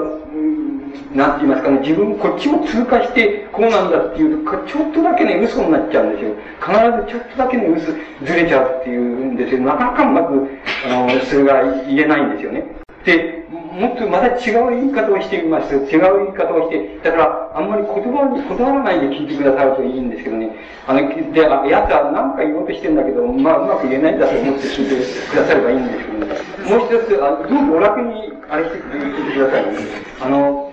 違う言い方をしますとね、あの、要するに、浄土の、まあ、仏教で、仏教の概念、概念を使いますけど、まあ、浄土の宿主である弥陀っていうものは、48のその誓いを立てたと、その、修行を救うためのその誓いを立てたとして、その18願は、その18願をまた、えー、一般の人たちを、その現世の人たちを救おうっていうその誓いの一つなんだと。それはとにかく念仏を生涯のうちに10遍自分を信じて、要するに、えー、その10遍でも唱えた人間は、もう必ず上で、もうちゃんと連れてってやるって、こういう誓いなんだと。そうすると、その誓いの中にはその、なんて言いますか、その、浄土の宿主であるその、弥陀の、その、なんて言いますか、誓いの、なんて言いますか、この、今の言葉で言えば思考性っていうことなんですけども、つまり、誓いの、なんて言いますか、誓いがどこを向いてるかっていう、その、方向があるだろうと。つまり、あの、方向がそこにあるんだと。つまり、あの、誓いの方向っていうようなもの、あるいは、このね、また仏教の概念で光明でもいいんですけども、あの、光明っていう、光明光ですね。光明がとにかく、そこの中、18願の言葉の中にあるんだ。つまり、十遍でも唱えた人間はですね、必ずその浄土へ、その、王女を、えー、王女をせしめるっていう、その、あの、えー、それじゃあ、ちゃんとちょっと言って、言ってみましょうか。その、18願っていうのは、もし、我、仏を縁にたら、仏を売るのにですね、えー、得たとしてですね、自分が、もし我っていうのは、その、えー、つまり浄土の宿主であるその、えー、阿弥陀如来ですね。もし、私がですね、私が、つまり阿弥陀如来がですよ、私が仏を得たとしてですね、仏のになり得たとしてですね、えっと、十方の修行だから、こう、諸々方々のあらゆるところにいる修行ですね、人たちですね、人たちが、死心に信用しってんだから、心を心をその、いたしてですね、心をいたし、心からっていうことでしょうけど、心から、あの、信じてですね、信じて、我が国に生まれんと思いっていうんですから、あの、自分の国、つまり、浄土ですね、浄土に生まれようと思って、ないし十年戦っていうんだから、まあ、十遍でも念仏を唱えたとしようと。もし、そその唱えた人が浄土に生まれた、生まれなかったらば、自分は悟りを取らない、つまり、悟りを、うん、自分は取らないっていうふうに言ってるわけ、言ってるのが18願なんです。だから、もう一回言いますと、もし我々、仏を縁に十方の修行をですね、死心に信行して、我が国に生まれんと思い、ないし十年戦、もし生まれれば、昇格を取らいっていうふうになるわけです。だから、そう言ってるわけですけども、つまり、あの、そういう、そういう誓い、誓いの中には、つまり、あの、浄土の宿主である、えっ、ー、と、あの、えー、阿弥陀如来から差してくるその光が、こう、光が向いてる方向があるっていうふうに、あると、そういうふうに親鸞は考えるわけです。で、ところで、今度はこれを、これに対して、この誓いを、要するに、例えば人間のこちらの方ですけども、もしこの誓いをこちらの方でそれを信じようっていうふうに、もし考えたとすると、あの、人々が考えた普通の人が、それを、じゃこの、あれを、えー、信じようっていうふうに考えたとすると、その、信じようっていうふうに考えて、心の底から考えて、えー、まあ、十遍でも、一遍でもいいんですけども、一遍でも十遍でもいいけれども、念仏を唱えたとすると、唱えたとすると、その時に、今度は一般のその唱えた人の方から、今度は、まあ、一種のその思考性なんですけど、つまり、一種の光が、その、なんて言いますか、指していく方向があるだろう。そして、ある、あるんだと。そしてその方、このこちらからそのそれを唱えたときに、あの、なんて言いますか、あの、刺してくるその光と言いますか、志なんですけども、志が、志と、それから、あの、この18眼の、その、浄土の宿主からの、その志の光とが、どっかで必ず、つまり、出会っちゃうんだっていうんですけどね。出会ったところで、出会うっていうことがあるから、必ず、その、それを唱えた人は、必ずその浄土へちゃんと行けるんだっていうのが、親鸞の考え方なんです。だから、あの、信じ、信じたら、信じてその念仏を唱えたら、したら救われるって言葉で言えば、あの、浄土へ行けると。こう言葉で言えば、これだけのことなんですけど、気持ちからすれば、気持ちからすれば、あの、その、ね、どう言ったら、つまりそこが難、一番難しくて微妙なところなんですけど、つまり、あの、えっ、ー、と、言葉で言えばそれだけなんですけど、気持ちから言えば、あの、その時に、あの、そういうふうに心から信じて、そして心から信じて、そして、その念仏を唱えるっていう、その気持ちになった時のその気持ちっていう、心の状態ですけども、その心の状態っていうことが、どう言ったらいいんでしょうね。その、心の状態っていうのが、もう極めて、あつまり、極めて、どう言ったらいいんでしょうね。自然だとしたら、つまり、自然にそういうふうになれてきたとしたらば、それは必ず、必ずその、なんて言いますか、浄土の宿主のその、方から差してくるその本願、本願の、えこう、力から差してくるその、その光と必ず出会えるんだっていう考え方だと思います。で、あの、その、その時の心の状態の中に、例えば少しでも、えー、つまりそれは計らいっていう言葉を使って、親鸞は使っていますけども、少しでも計らいがあって、つまり、俺はこれを唱えって、俺はこうやって信じたんだし、これを唱えたら、俺は浄土行けるんだ、みたいな、そういう、ちょっとでもそういう計らいみたいなものが、あの、あったり、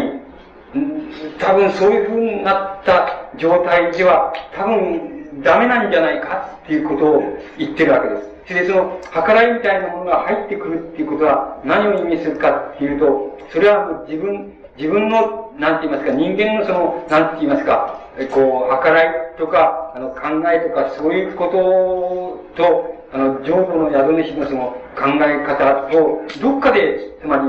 り、比較しようとか、どっかで、つまり、それは、あの、似たようなものだとか、あの、そういう考え方がどっかにあるから、あの、計らいみたいなものが起こるんで、その、なんかその計らいのない状態で、それを信じられるっていうようなところを信じられて、そして信じて、そして念、念仏を一遍でも唱え、十遍でもいいから唱えるっていう状態が、もしそういうふうな心の状態になれたとしたらば、必ずそれは、あの、なんて言いますか、本願の摂取力って言いましょうかね、浄土の宿主の摂取力に必ず摂取されることができるっていうふうに言ってると思います。で、この、こういうふうに言うとまた、すごくつまんないことを言ってるような気になる。つまり、つまんないことを説明をしているような気がしてしょうがないわけなんです。つまり、だから、これもやっぱりどっかやっぱり少しダメなんですよ。つまり、あの、つまり、これ、この説明の仕方っていうのも、どっかダメなんです。ところが、あの、どういう説明の仕方を僕らがしても、ちょっとうまくね、そこ、それがうまくできないんですよ。あの、やれないんですよ。それは非常に、あの、微妙だからやれないっていうことと、それから、相当よく考えられているんです。つまり、あの、診断が、親鸞っていうのは、つまり、え、インドから始まり、その中国に渡り、そして日本に、あの、渡ってきた、その、まあ、一種の大乗仏教のその思想的な流れっていうのがあるわけですけども、その流れの中で、あの、浄土門っていうのが、浄土教っていうのが、浄土教的な流れがあるわけですけども、その流れっていうものを、親鸞っていうのは、もう、最後に集大成した人です。つまり、集大成した人ですから、つまり、当時で言えば、あの、まあ、当時の仏教で言えば、特にインドとか中国とか日本とかで言えば、つまり、もうあの、一種の、なんて言いますか、あの、世界、世界思想ですから、つまり世界思想の一種の浄土部門ですから、つまりそれの、まあ、なんて言いますか、集大成者に当たります。だから、親鸞っていうのは、あの、思想家として当時、いわば、あの、日本で、あの、世界的な思想家であった人です。で、あの、世界的な思想家であった人で、ですから、あの、相当よくね、考えられてるんですよ。で、相当よく考えられて、相当よく突き詰められていまして、あの、これを理解することは必ずしも難しいことでないんですけども、ただこれを、あの、なかなか再現するっていう、つまり診断がこう考えたであろう通りに再現するっていうことは大変難しいんです。あの、つまり、それを再現する、でき、つまり再現することができたらっていうことが、例えば、あの、これは、あの、あの、あらゆるな診断の研究家とか、学あの、その、浄土教の学者とか、そういう、そういう研究者とか、あるいは信仰者っていうのを、最後の、まあ、なんて言いますか、あの、願いでありましょうけれども、それは、なかなかそれぞれに、あの、難しくて、むしろ、あの、今申し上げました、僕は口でその説明的にって言いますかね、解説的に申し上げましたけれども、あの、解説的にじゃなくて、そういう心の状態っていうようなものが、一人でに、あの、自分でできちゃってるっていう、そういう人の方が、あの、きっと親鸞の思想っていうのは掴みやすいんだっていうふうに思います。ですから、そういう人の方が掴みやすいので、あの、僕らみたいなのは、どっか知識から入っていって、こうしようっていうふうに思って、それで、あの、知識から入ってこういうふうにしていって、あの、非常によく刻んでいって、そして微妙に刻んでいって、最後には、つまり、米粒よりももっと細かく刻んでいって、それで、こうだっていうふうに言えたらなっていうふうに思って、あの、そういう方向から行こうとしてややるわけですけども、なかなか米粒、米粒までいけるかどうかはわかりませんけど、とにかく、豆腐、豆腐の、豆腐ぐらいの大きさまではいけるかもしれないけど、なかなか米粒、その時砂粒まではちゃんと、それを砕く、砕いて、それを、あの、述べることがちょっとできないんです。なかなか難しいんです。ただ、そういう捕まえ方をしなくて、あの、なんか違うとこから、スーッとこういうふうに、ずっとそういう心の状態で、あの、念仏の一辺もしようかっていうふうに、気持ちに、もし慣れたら、きっとその時の方がよく掴んでるっていうことになるかもしれません。なるのかもしれません。ただ、僕らは、あの、もう、その、末世のその、ましてその、信仰のダメな、ない、その、人間ですから、なかなかそういう心の状態から、そこに到達、する、診断の思想的な確信に到達することができないわけです。ですから、あの、知識から行こう行こうっていうふうに、で、知識から行って、その、まあ、なんて言いますか、えー、もう、どんどんそれを砕いていったら、最後にはやっぱり砂粒ぐらいなところまでは砕けるんじゃないか、みたいな風に考えるわけですけど、なかなかそれがいけないっていうことで、その、どうしても最後のところが、うまくいくか言っても、その、なんか少しずつ違うな、違うな、面白くないなってうん言いながら、我ながら面白くないなって、面白くないこと言ってるなっていう、あの、ことを感じるどうしてもあの、付きまとうわけです。しかし、あの、親鸞が、まあ、あの、非常に晩年に、あの、えっ、ー、と、弟子に、あの、語って、そして、その弟子が聞き、あの、聞き書きした、あの、自念法事っていう、あの、自念法事章っていう文章は短い文章なんですけども、親鸞のまあ思想的な到達点っていう、と言われる文章があるわけですけども、つまり、今言いましたように、浄土の宿主の方から来る光明の光っていうようなもの、そういうものと、それから、これを、これを信じて、そして、一遍でも、あの、自分の何ら計らうことなしに、一遍でもこれを念仏を唱えるっていう状態に、一人でになっていった、そういう状態に、人々がなったときに、その両方の、なんて言いますか、光と言いましょうか、その志って言いましょうか、それが、うまくその、行き合って、そして、行き合ったときには、必ず、あの、じょあの、浄土で行けるんだっていう、その、行き合った時のその、自然、と言いますか、自然な状態っていうようなものを、親鸞は、あの、自念法事っていうふうに言ってるわけです。その状態を自念法事っていうふうに言ってるわけです。ですから、あの、親鸞の、その、第18願に対する理解の仕方っていうようなものは、いわば、あの、自念法事の状態に、あの、人間の方が、人間が慣れたら、慣れたらば、必ず、それが、あの、18願に、その18願の内容を、言いますか、中身に、ちゃんと、あの、ぶつかっているんだっていうのが、あの、18願に対する、あの、なんて言いますか、あの、診断の考え方だと思います。また、少しだけ、少しだけずらして、同じことを説明してみますと、その、なんて言いますか、そもそも、人々が人間が、つまり普通のごく普通の人が、18願を信じて、念仏の一つの一生のうちに唱えようっていうふうに、どうしてそういう人間がそういうふうになれるのかっていうことになるわけです。つまり、ここがまた非常に診断の微妙なところなわけです。つまり、どうしてじゃなれるんだろうかって、こういうふうになるわけです。でそれで、これは、あの、僕らみたいなものに、いくらお前慣れって言ったって、僕は慣れないですから、慣れない、慣れませんって、こう、初めから諦めをつけてるわけですけど、しかし、あの、誰もが慣れないかっていうと、そうじゃなくて、どうしたら、慣れる、つまりどうしたら慣れるのか、なぜ、その18願を信じて、その、一生のうちに念仏の一つも唱えようっていうに、どうしてなれるのかっていうふうな、いうことに対する親鸞の回答、答えは、ただ一つなわけなんです。それは、あの、その、慣れる人のところ、つまり、あの、慣れる人が慣れるんだって言ってるわけですけど、つまり、あの、どうし、つまり、慣れる人っていうのは、その時に自分は、その人は、その人は意識してないけれども、それはちゃんと、あの、慣れる人は、ちゃんとその時に、ミラの、つまり浄土の宿主のその、なんて言いますか、本願の工業っていうようなものに、ちゃんとその、ぶつかってんだって言ってるんですよ。つまり、ぶつかってるからその人は、これを信ずる気になれるんだって言うんですよ。言ってんですよ。だから、なれる人は、なれる人はもうその時に、それはぶつかってからなれるんだと。ぶつかってねえ人はなれないとこう言ってるわけです。つまり、ぶつかって、ぶつかってない人はなれないだろうって言ってるわけです。そうすると、何がここの言い方は何がおかしいかっていうと、それは鶏が先か卵が先かって言ってるのと同じじゃねえか。まず死んでるっていうこと、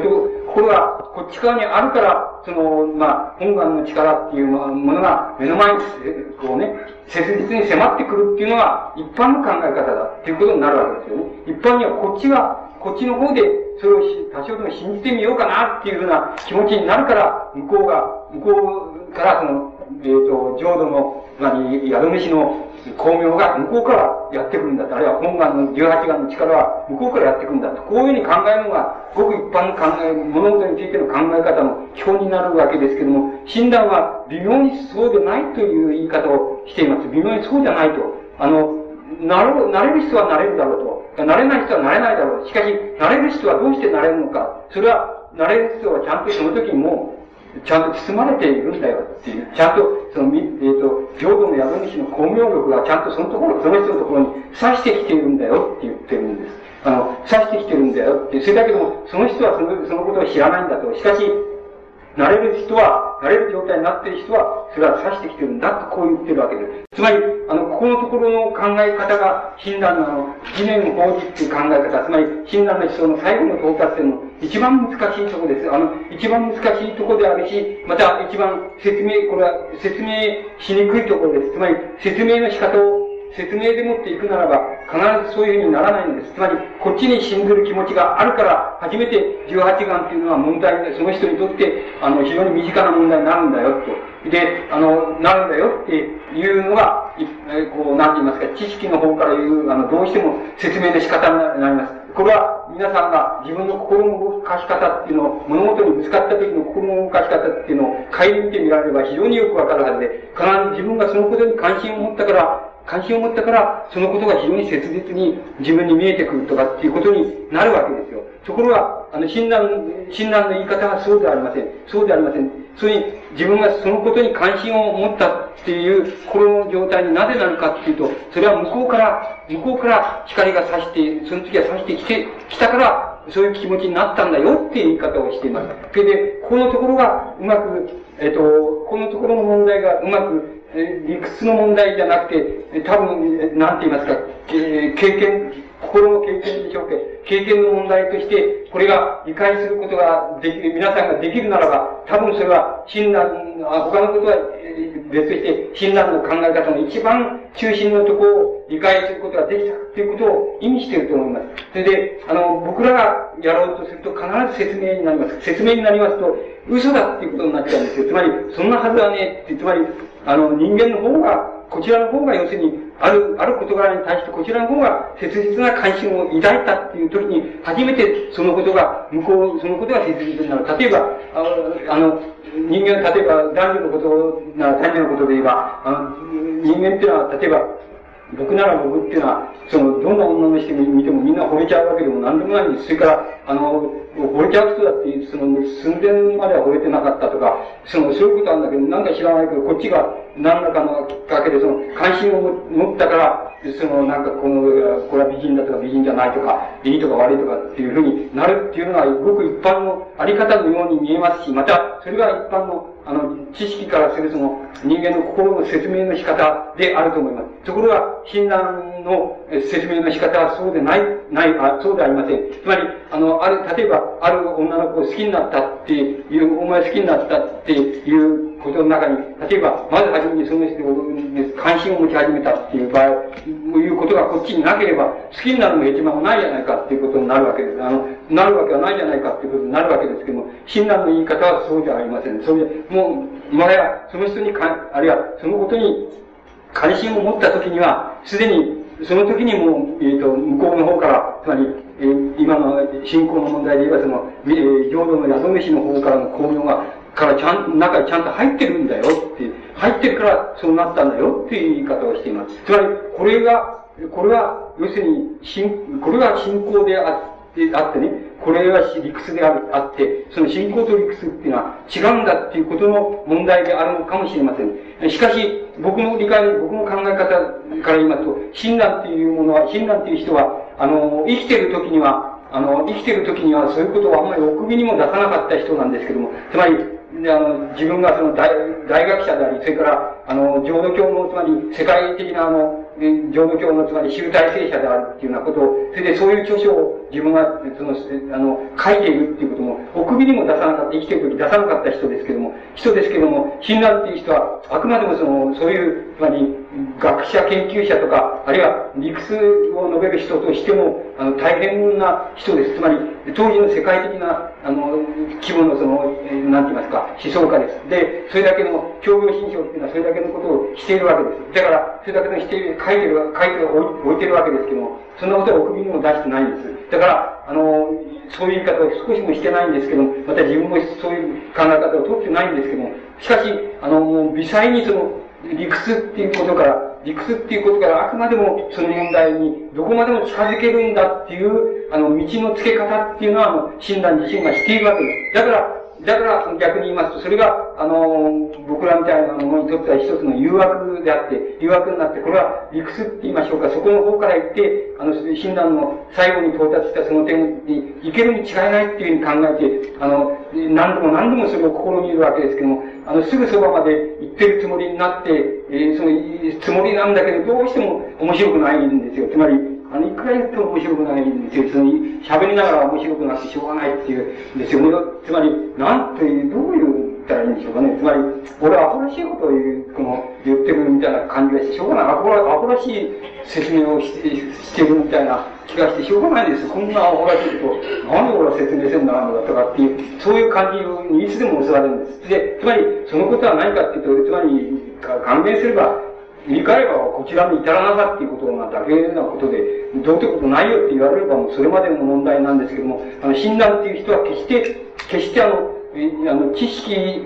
ていうことをもう問題にしなかった人ですけども、あの、知識の人でないわけではないんです。あの、知識と人、人として、とにかく当時で言えばもう世界的な、あの、思想家であるわけなんです。で、あるわけなんです。だから、筋道がちゃんとついてるんですよ。あの、つけてあるんですよ。あの、よく辿っていけばちゃんと筋道がつけてあるんですけども、あの、なかなかそこを辿れないっていうのが、あの、いつでも、あの、知識の方からするその、なんて言いますか、不満って言いましょうか、不満なわけです。ですから、あの、今度は逆に、えその、最後のところになってくると、親鸞の言い方がどうしてもあの、そこを知識として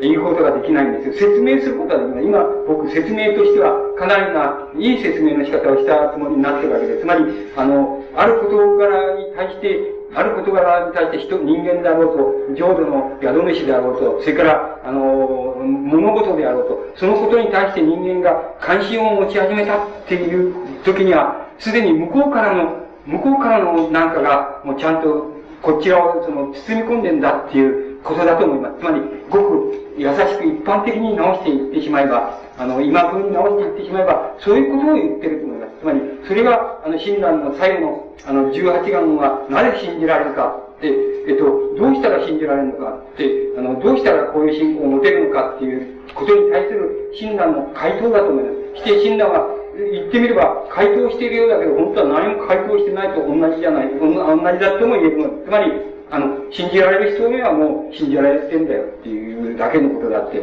信じられない人のところには巧妙がさしてないっていうだけのことだって、こういうふうに言ってるだけで、なら何もどうしてこんなものは信じられるのかって、えー、あの、今時こんなことはどうして信じられるのかっていうことに対する回答っていうのは、えー、してないと同じなことです。しかし、してないと同じなことと、あの、してると同じこと、同じことだっていうことが、あの、親鸞の中では同じになっています。つまり、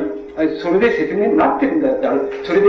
答えになってるんだよっていうことだと思います。だから、あの、それ答え、どうしてここれが答えになってるのかっていうことを、またあの、理屈で、あの、理屈で振り分けようとする、すると、また新たに、また、あの、診断について語るとか、診断を論ずるとかっていうことが始まるわけなんです。それ、そこで何分も何分も始まるわけです。それが、それがやっぱり、なんて言いますか、僕らみたいな信仰のない人間のその一種の宿命のようなもんであって、それでそこでもう跳ね返されてはまた同じようにまたそこをやってみる。で、また跳ね返されて、で、その都度少しずつぐらいは、あの、少しずつぐらいはその、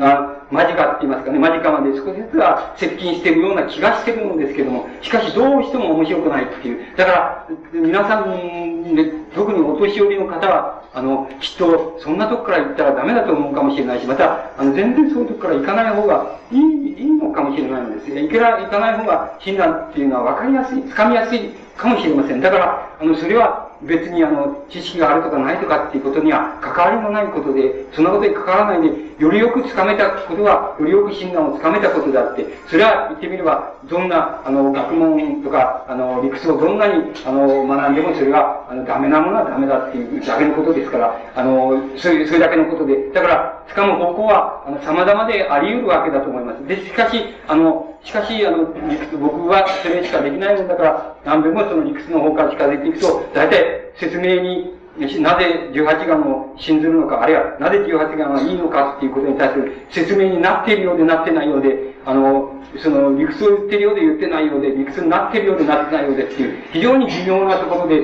あの、ところになってきます。で、しかし、その最後にその微妙なところになったところが、多分、診断の最後に到達した地点であり、また、最後にそこが、あの、診断の思想の一番中心に、核心にあるところで、あの、ところが、そこのところに大体帰着するんじゃないかっていうふうに思われます。で、先ほどちょっと言いましたように、診断っていう人は、あの、えっ、ー、と、生きてる時には、あの、なんて言いますか、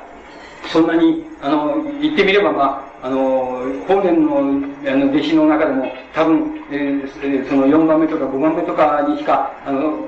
に位するような人だったというふうに思います。そして、あの、えー、越後に流されてから、関東の方に来てしまって、関東の方で、あの、布教して、まあ、いたから、まあ、一、当時で言えば、一地方的なところで、あの、布教したり、人を教えたり、教えたかどうかわかりませんけど、多分、こんなみんな、こんな風なところに少し、えー、と、村の広いところが、ああの、村のうちのどっか、ちょっと広いところがあると、まあ、えー、そこにいて、それで、まあ、初めのうちはきっと、どっかのお寺に、えっ、ー、と、居候してたのか、また誰か、名主の、あ、名主のうちに居候してたか、なんかそういうところにいて、いたんでしょうけども、いて何もしなかったんでしょうけども、あのそのうちに近所の人で、なんかあそこ、あそこのうちの離れにその、えー、都からその、偉い、偉い坊さんがいるらしいぞ、みたいなことを、あの、えー、聞きつけてきて、みんながなんとなく集まってきて、診断がなんか、なんとなくおしゃべりするっていうような、えー、おしゃべりするっていうようなことを、に注視しただろうっていうふうに僕は思います。つまり、そういうことをやってて、そのうちにまあ、あの、しおお弟子さんも、えー、まあ、何十人かできたわけ、関東にできたわけですけども、まあ、その程度の、あの、ことをしてるわけ、してたわけで、あの、わけで、あの、親鸞が、その、そういうところで、そういうふうに、あの、おしておしゃべりしながら、そういうふうにして、そういう存在でありながら、あの、親鸞自身が、あの、まあ、当時の浄土教の思想で言えば、世界的な、えっ、ー、と、教養新書っていう、えー、著書を、あの、書いて、えー、自分が書いて、それは持ち出さないわけで、持ってるだけだだけだけですけども、そういうふうにしてたっていうことは、誰も知らない、村の人は誰も知らないで、えー、知らないで、それで、偉い坊さんだ、偉い坊さんだって言うけど、その偉いという意味合いを、まあ、えー、永山の僧僧侶だとか僧侶だとか、その、大寺院の、まあ、お寺の主だとか、そういう意味合いじゃなくて言えば、ちとも偉くない、その、ごく当たり前で、坊さんだか、坊さんでないのだか、奥さんもいるし、子供もいるし、あの、肉も食うし、魚も食うし、あの、どうってことない人が、そこら辺で、えっ、ー、と、えー、喋ってるっていう、それだけのことでありますから、まあ、多分、強烈な、あの、あれだけの思想家ですから、そんなふうにしてだって強烈な感化力は持ってたでしょうけども、決してそんなごく普通の人、そのようにしてた、あの、地方的な存在だったと思いますけれども、あの、しかし、あの、その中で、あの、非常に大きな、こう、思想っていうようなものが、あの、宿って、それが、まあ、実を結んで、で、まあ、誰もその、結んだ実っていうのは、この全体だって誰も捉えることができない。特に、あの、知識からなかなか捉えられない、えー、つまり死んでから初めて捉えられるみたいな、そういう、あれで、なかなか捉えられない、そういう、あの、存在、えだったと思います。で、しかし、あの、しかし、あの、診断という人の、なんて言いますか、本格的な、あの、こう、偉さっていうなことは、あの、そういう面でも僕らが真似することができないのですけれども、あの、そういう不明な存在でありながら、しかし、あの、本当の意味合いでまた、あの、なんて言いますか、論理を突き詰め、それから、あの、浄土教の思想を突き詰めっていうようなことも、一方では、何、あの、やっている、どんどん、あの、徹底的にやっているわけです。それで、しかも、あの、えその、そういうことはもう、知識に類すること、あるいは理屈に類することっていうのは、あの、奥義にも出さないっていうようなやり方をしながら、あの、こう、こうなんて言いますか、その、生涯を送った、まあ、いわば非公的な存在として、あの、送ったごく普通の人みたいなふうになして、あの、送った人だっていうふうに、あの、思います。で、あの、この人の、なんて言いますか、この、この人が普段、こういうところで喋ってた時に、どういう喋り方をしてたのかなっていうことを、あの、伝える、まあ、あの、その通りじゃないですけど、片鱗を伝える、あの、ものは、あの、遊園が、あの、書いたって言いますか、まあ、聞き書きとして書いたり、まあ、自分の意見もありますけども、で書いたあの、単理書っていうようなものが、あの、を読みますと、親鸞が大体こういうところで、どんな、どんな話し方をしているのかなっていうような、ことが、あの、分からせ方っていうのか、分かり方っていうのか、それをしてるのかなっていうのの、片鱗をつかむことができます。で、それは、それは言ってみれば、今までのあれで言ってみれば、親鸞のその中心的な18願に対する次年法理っていう考え方が中心なわけですけども、その考え方がごく普通のこういう現実際の場面で、あの、場面でそのごく普通の人、普通の人と接触する、接触の中からでき出てきた言葉の片鱗っていうのを伺うには、それが一番いいわけです。それは、あの、今ではまあたやすく誰でも読むことができますし、また、あの、なんて言いますか、今の言葉に訳したそういうのも、あの、見ることができます。で、そういう、誰でも見ることができるんですけど、そうするとどういう喋り方していたかなっていう、あの、喋り方を見てみますと、まあ、そこのところで、やっぱり、大変、あの、大変見事なんだなっていうふうに思います。例えば、あの、そういうところで、あの、やはり今のその疑念法事の、その説明に対して、まあ、様々な説明の仕方をするわけですけども、説明の仕方の中で、その、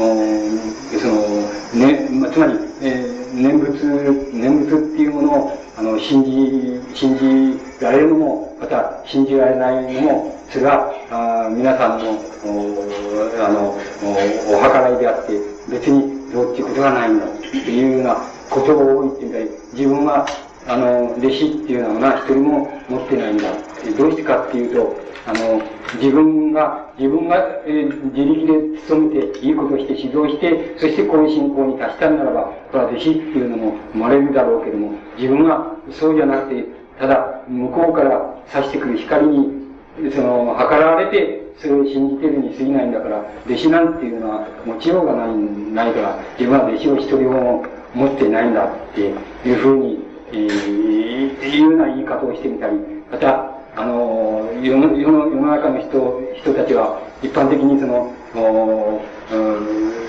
あの、悪人、悪人さえ、悪人でさえその、往生すると、いわゆる、いわゆるその、善人はなおさら往生するんだって、往生できるんだっていうふうに言うけれども、自分はそうじゃない。自分はそうじゃないと思うと。だから自分は、あの、善人、善人さえ往生できるんだと。だから、悪人はなおさら往生できるんだっていうふうに、自分はそう思っているっていうような言い方をしてみたり、あの、え自分は、あの、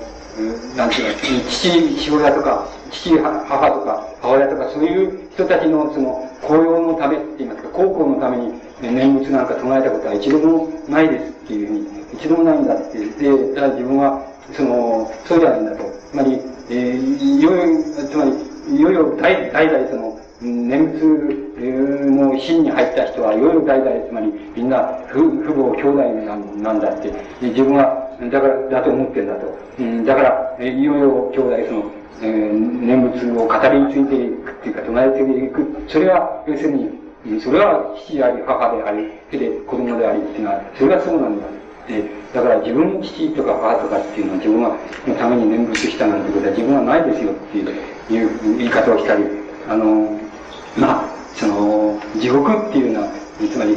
地獄に行くか、極楽に行くかっていうのは、そんなことはわからないことだって、わからないんだっていう。で、もっとそれは、え突き詰めていってしまえば、地獄っていうのは、えあの、自分の住処なんだあ、なんだ、あるいは人間の住処なんだっていうふうに、えー、決まっていることなんですっていうふうな言い方を、まあ、えー、こうし、したりします。つまり、そういう言い方、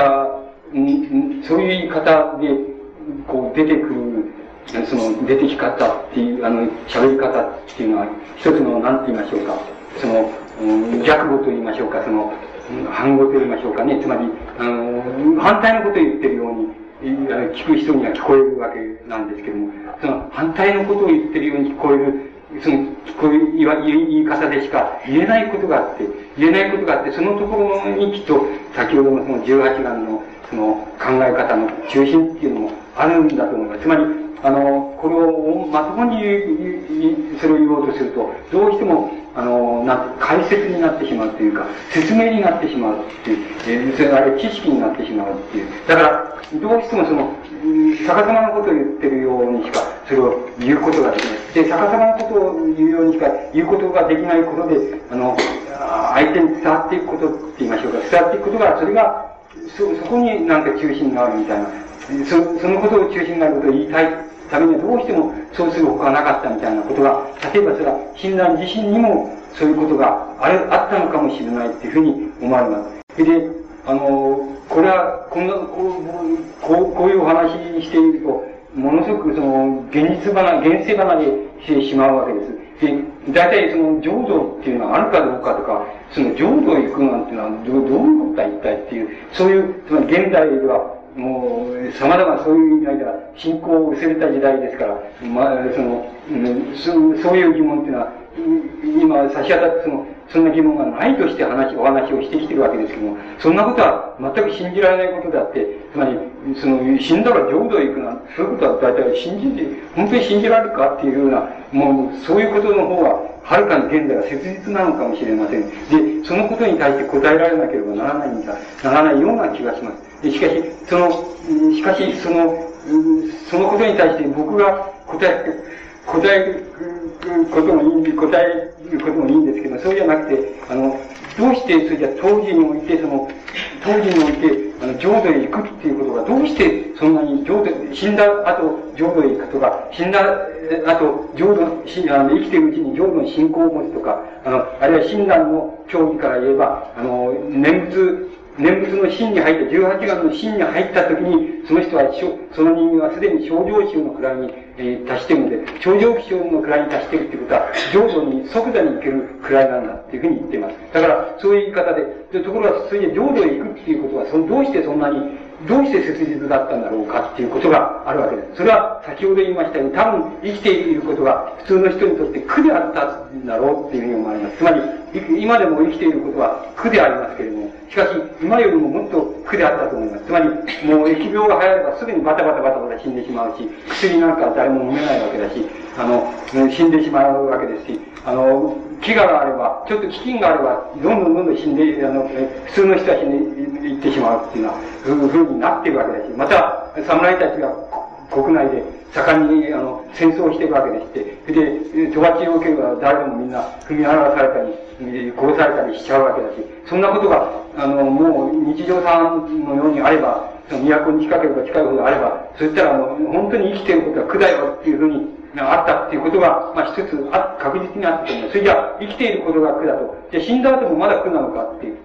こういうなった場合に、死んだ後はせめて苦じゃないところに、ないところに行けないんだろうかっていう考え方が、そういう意味合いから当時の人たちに盛んに生まれてきたっていうことも確かだと思います。で、そのことは先ほど申し上げました通り、それも確かだと思います。しかし、あの、もう一つあります。あの、もう一つあります。つまり、仏教っていうものの、これは仏教っていうものの起源って言いますか、その起こりにその、の問題になっていきますけども、あの、仏教も起こりが、つまり、えっ、ー、と、東洋における、つまりインドでいいんですけども、あの、インドにおける、えー、東洋における、その、なんて言いますか、つまり、うん、一種の、あの、なんて言いますか、古代の、あるいは、もっと以前に言えば、原始的な、それから、もっと原始的な、その、次に言えば、アジア的なっていう、そういう時代に生まれた一種の宗教的な考え方です。で、その、これは、なんて言いますか、東洋、インドとか、中国とか、東南アジアとか、日本とか、それから、あの、こう、なんて、ニューギニアとか、その、フィリピンとか、スマ、ジャワスマとか、トラとか、そういう、太あの、ずっと太陽にずっと流れている、その、原始時代からの信仰っていうのがあります。その原始時代からの信仰としては共通なものがあります。その共通なものは何かって言いますと、あの人間っていうのはあの、死んでしまいますと、それは地域によって少し違いますけれども、つまり、例えばニューギニアの方で言いますと、その、死んでしまった人の霊魂がどこへ行くかって言ったらば、それは、大体その、えっ、ー、と、ま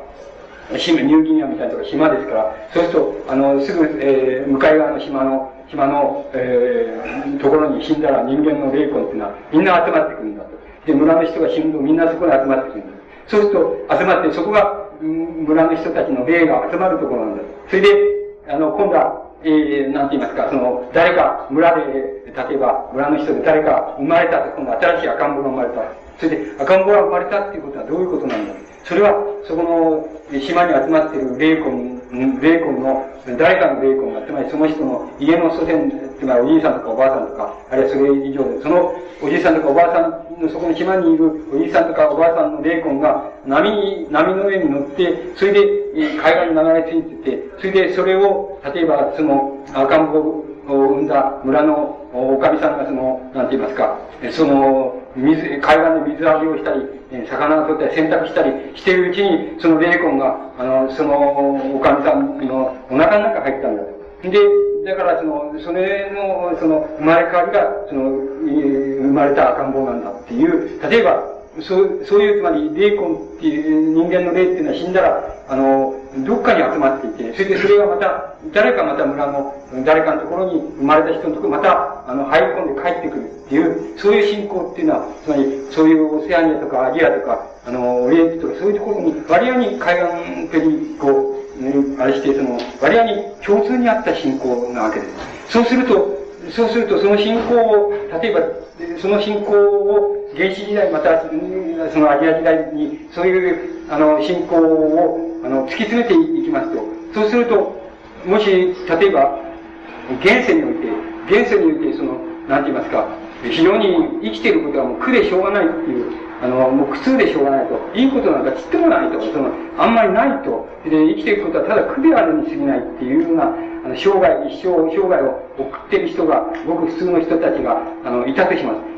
そうすると、そういう人たちにとって、この苦である生涯をまた今度は霊魂としてどっか集まって、また誰かのところ生まれ変わってきて、また苦を繰り返すのかっていうのはもう、うんざりだっていうふうに、えー、な風になった時に、仏教っていうのが生まれたわけなんです。つまりインドで生まれたわけなんです。つまり、インドの一般大衆は、その、原始時代に、原始時代からのその信仰によればですね、生まれもう何回だって人間って生まれ変わって死ぬことが、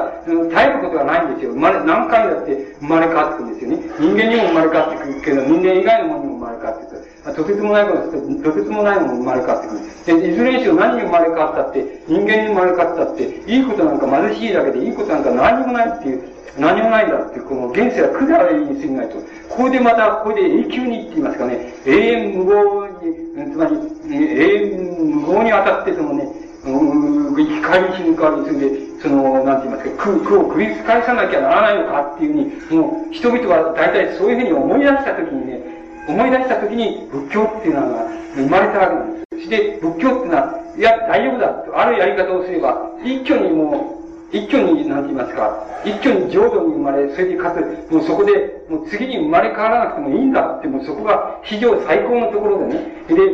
もうそこでストップすることができるんだっていう、あの、信仰から、あの、そういう考え方から原始の、原始的な仏教っていうのは始まっているわけなんです。だから、仏教自体の考え方に生まれて、生まれているって、現世にいるっていうことは苦であって、これを、この、この、この苦を何度も英語にわたって繰り返すっていう、このこの苦痛をどっかで断ち切る方法はないのかっていうことは、仏教にとっては根本的なあの、考え方だったわけです。だから、そこからもともと仏教っていうのは生まれていますから、特に浄土教っていうようなものは、その、浄土っていうことを、浄土っていうものはどういうものなんだ。それで、どういうあり方で、どうやったらそこに到達できるのかっていうことが、あの、仏教のうちの、つまり浄土教の非常に大きな、なんて言いますか、あのー、眼目でしたから、だから、あらゆるその偉い坊さんたちは、こうやれば、こうやればその浄土に生まれることができる。こうやれば生まれることができる。あるいはこういう理屈になるんだっていうようなことを言ってるわけですね。だから、もともと、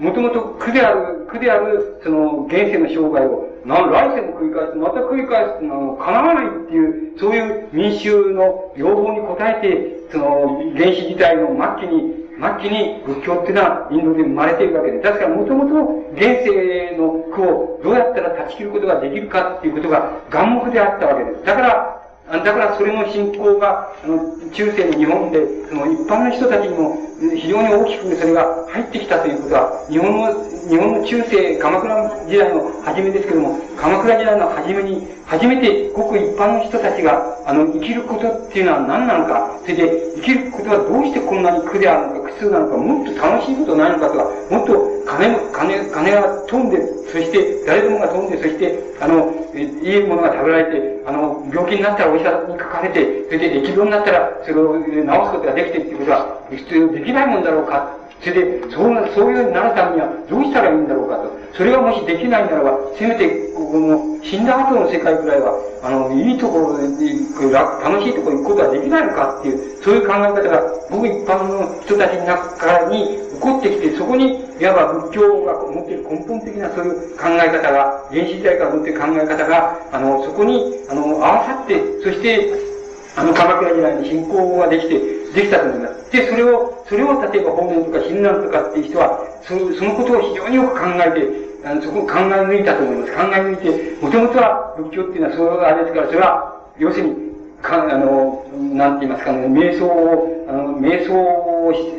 続け、そして修行を積んで、それで、あの、戒律を守り、そして、ヨハンを避け、そして、肉とか魚とか摂取を避けて、それで修練に修練を重ねると、そうするとその果てに、ちゃんと浄土の姿っていうのをがん、眼前に、この、なんて言いますか、出現させることができるし、あの、仏様の姿も出現させることができるっていう、そういう修練の仕方っていう、修行の仕方っていうのが、つまり、親鸞とか法然とか日蓮とかが生まれる以前までの日本の、まあ、仏教の主流を占めていたわけです。で、そんなのは嘘だよっていう、そんなのは虚無だよっていう、あの、修練っていうことは確かにいいこともあるの修練っていうことは大変なことなんっていうことはあるけども、そんなことでやって、そういうふうに浄土の姿が思い浮かんだってんで、そんなのはね、